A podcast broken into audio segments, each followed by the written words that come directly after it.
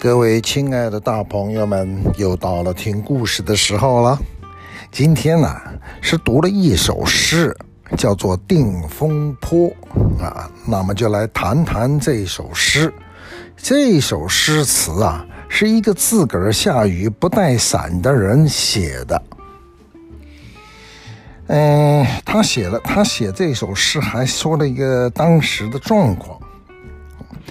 那一天是三月七号，走到一个地方叫沙湖道，途中遇到大雨，没带雨具，同行的朋友都很狼狈。哎，他自个儿觉得没感觉，哎，没过一会儿天晴了，就写了那么一首词。哦，这首词是这么写的。莫听穿林打叶声，何妨吟啸且徐行。竹杖芒鞋轻胜马，谁怕一蓑烟雨任平生。料峭春风吹酒醒，微冷。山头斜照却相迎，回头向来萧瑟处。归去，也无风雨也无晴。等会儿再来说说这几句话的内容啊。话说啊，这个中国古代诗词文人苏轼，想必大家都应该不觉得陌生。苏轼对于后世我们今天的影响，不只在于他是一个什么都会，还恰好什么都很懂的人。他不但写了很多书，做了很多词。对于今天美食家等等吃货而言，还有一道菜叫东坡肉，这不得了！东坡肉在餐桌上的地位可不一般呐、大菜宴会酒席少了东坡肉那可不行。苏轼活了六十四岁，在这六十四年的光辉岁月中。他考过高考，当过官，也多次被贬职，有过“日吃荔枝三百颗”的舒适侠义，也有过“空腹有诗，衣有节”的艰难窘迫。有过老夫聊发少年狂的意气风发，也有多情却被无情恼的无可奈何。真要算起来，他这一生呐、简直精彩的前无古人后无来者。不说别的。今儿个就谈谈，因为牵扯到有一个有名的乌台诗案，他被贬职这一回事儿，换作是一般人呐、算的是上顶倒霉，顶不爽了，郁郁不得志，更是有一种壮志难酬的悲情啊。谈到苏轼这首诗之前，我们先说说当时的时代背景跟所谓的乌台诗案。苏轼啊，当时是在中央政府任职，跟当时的宰相王安石的改革派官员意见不合，后来呢，就自请外派当个地方官，在今天浙江省吴兴市。古时候叫湖州，为官的时候啊，他写了首诗，叫做《湖州上表》。那个当时这首诗是这么写的：知其愚不适时，难以追陪新进；察其老不生事，或能牧养小民。意思是说什么？陛下。知道我是愚昧不堪，不合时宜，难以和变法派共事。哎，又知道我年老不爱生事，在什么在地方管理普通百姓嘛，勉强及格。啊，这个诗的意思就是这么样。嘿，结果这首诗传到朝廷，被朝廷中部分改革派官员认为是针对变法那回事儿，而诗中的心境，指的是因为变法而被擢升要用的官员，因此这些人群起攻击陷害他。几天之内，连番向皇帝上书弹劾、滥加罪名，想要置之于死地。当时的皇帝叫做宋神宗，宋神宗批示细查此案。当年的七月二十八号，监察院的御史带人赶往湖州抓捕苏轼归案。八月十八号。苏轼就进了大牢，八月二十号随即就遭受审问，由御史与朝廷官员轮番轮番审讯，逼迫苏轼啊对这个诗词涉及讥讽的内容做出交代。后来经过他弟弟苏辙。以及其他官员，包括宰相王安石跟太后、太皇、曹氏等人的劝谏搭救，苏轼最后呢，在十二月二十九号出狱了。他坐牢坐了一百三十天，最后啊，宋神宗的判决是外放黄州当个团练副使。黄州在哪？今儿个的湖北省黄冈市。那团练副使是干嘛？就是不签公文的，是个闲差。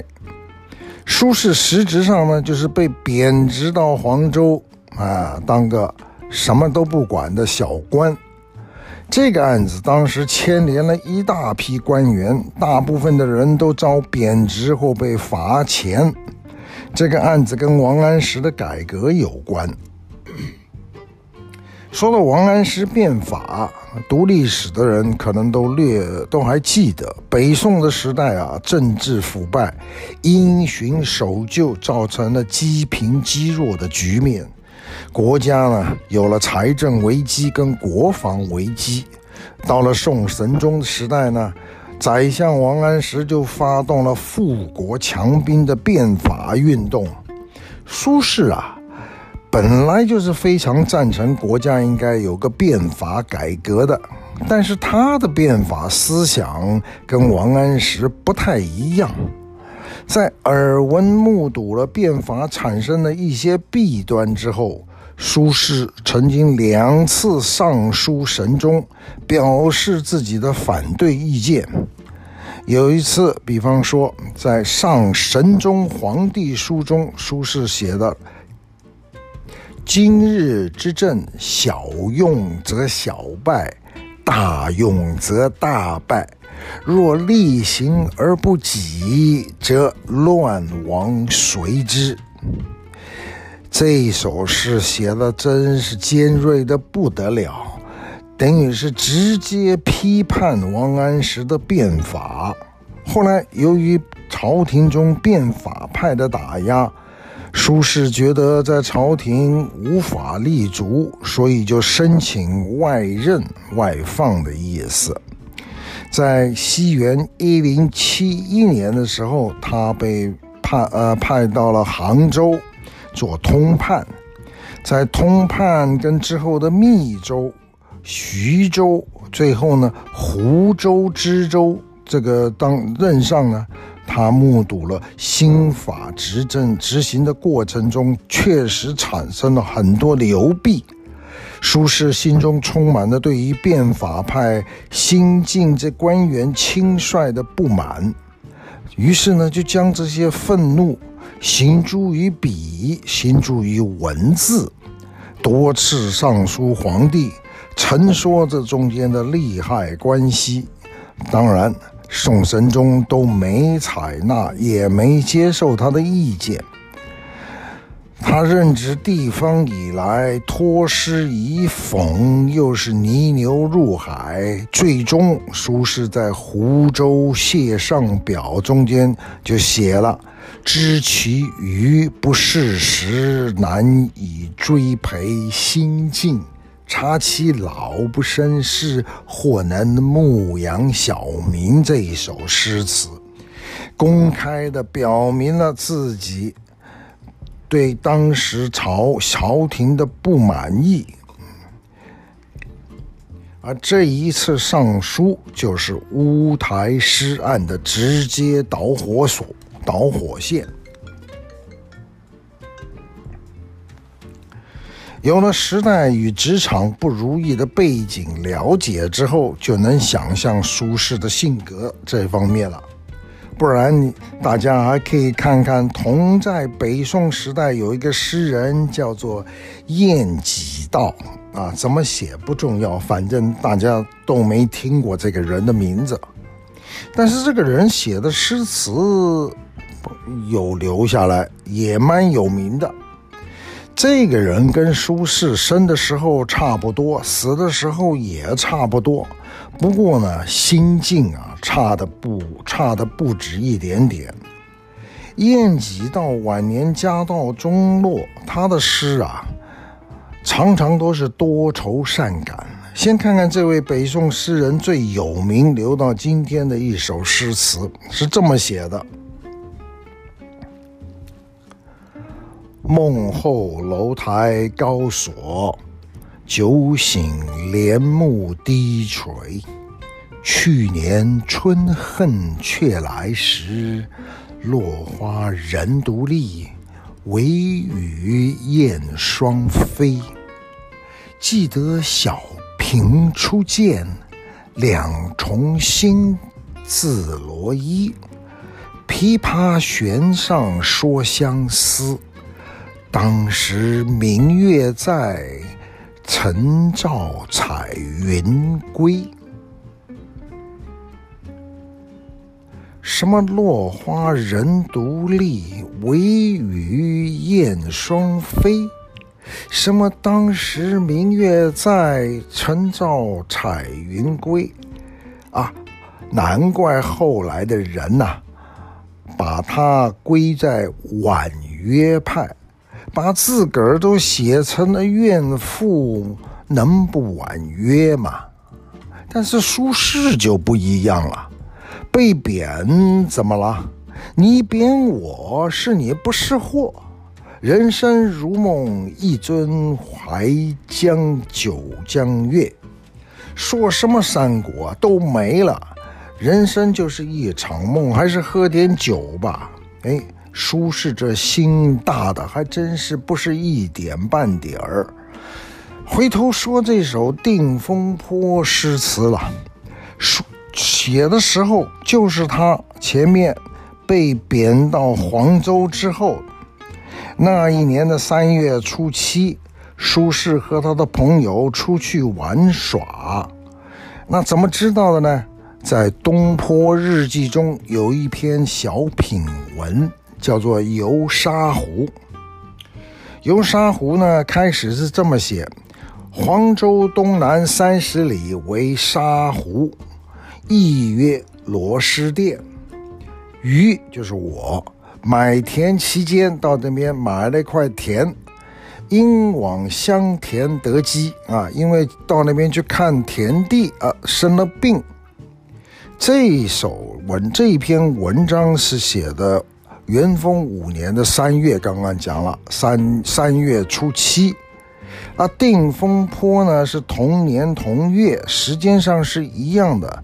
把这一文一词结合起来，我们就知道真相和时间表了。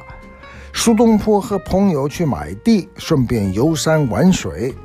返回湖州家中的时候了啊，老天爷是说变脸就变，哗啦哗啦下起雨来了。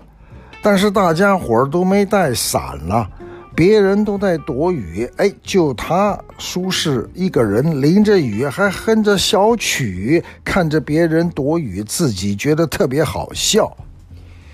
莫听穿林打叶声，何妨吟啸且徐行。徐行，慢慢的走。你听啊，这雨声打在竹叶上的声音，滴答滴答，多好听啊！下雨了我也不怕，反正都被淋湿了，就慢慢走呗。竹杖芒鞋轻胜马，谁怕？一蓑烟雨任平生。一根竹杖，一双草鞋，比那马儿还给力呢，怕什么呢？我有件蓑衣就行了，管你刮风下雨呢。料峭春风吹酒醒，微冷山头斜照却相迎。喝了点小酒，觉得玩的挺嗨的，就是风一吹，有那么点凉。走出了竹林，回头一看，山头的夕阳，嘿，天都晴了。回首向来萧瑟处，归去，也无风雨也无晴。走出了老远儿，回头一看，刚才下雨的地方，哎，下不下雨，晴不晴天都没关系，反正我要回家了。整首诗词没有一点颓废的迹象，怎么看都很欢乐搞笑。我一直觉得啊，一个人呐。豁达是刻在骨子里的东西，同样都是做官不顺，晏几道每天就是愁啊愁的，舒适了就到处找乐子玩儿，但是这一种喝了酒淋雨的行为，我还是不值得不推荐，因为他淋完雨，淋完这场雨就生病了，哎。您说我怎么知道吗？苏轼写诗啊，就跟咱们今天写 FB 一样，真是凡走过必留必自留痕迹。生病也有诗文为证。上面呢，我们不是讲到那一篇颇有名的《游沙湖》吗？说的是说黄州东南三十里为沙湖，一曰螺蛳店。于我我买田期间，因往向田得疾。那我不是我去看我买的田啊，就生了病。他生了病了，因向因往向田得疾。哎，啊，生了病怎么办呢？得看病啊。啊，苏轼还写了找谁看病，他也写了。闻马桥人庞安长善医而聋，哎呦，是个聋子，很会医人。遂往求疗，啊，前往求他治病。庞安长虽聋，他虽然是个聋子，因瀛物绝人，哦，很聪明。以纸画字，用纸上面写字，书不数字，没写几个字，都扎深了人意。只写了简简单单几个字，却写得清清楚楚。鱼戏之曰：“我呢就笑他，嘿，鱼以手为口，你这位医生以手当嘴，啊不。”说于是我了，我以手当嘴，我写诗替我当替代我讲话。君以眼为耳，您呐，这个医生用眼睛当耳朵，皆一时一人也，还皆是我们这时代的少有的人呐。这个这这个我这一篇短文是写他啊去。看田看地回来，淋了雨，喝了酒，生了病，去看医生。啊，看完医生呢，啊，他还继续写。同一首诗词的 FB 还有另外下文呢，他还有一首诗叫做《游兰溪》。游兰溪前面也有介绍，他这个像日记一样。急愈病好了。与之同游清泉寺，啊，跟那个医生一起去清泉寺玩。这个寺在金水郭门外二里许的不远，在门外两公里，啊、不是两公里，二里路，我也不知道是多远。有王逸少洗笔泉啊，有一个泉水是以前一个诗人在这个泉水里面洗他的毛笔。水极甘，哎呀，水是甘甜好喝。下临兰溪，下面就是一条溪，叫兰溪，溪水溪流。啊，渔作歌云啊，这个苏轼又写了诗词了。山下兰芽短浸溪，松间沙路净无泥。萧萧暮雨子规啼。谁道人生无再少？君看流水尚能西。休将白发唱黄鸡。是日聚隐而归。啊，我就不说这个诗词的意思了，重点是在最后一句话。是日当天呢、啊，聚隐而归。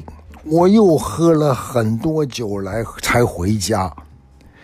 这一篇游兰溪写在定风波之后，也就是淋了那场雨，生了场病，然后找人去看病，看完了病，看又去那个溪边玩耍喝酒，感叹了一下“休将白发唱黄鸡”。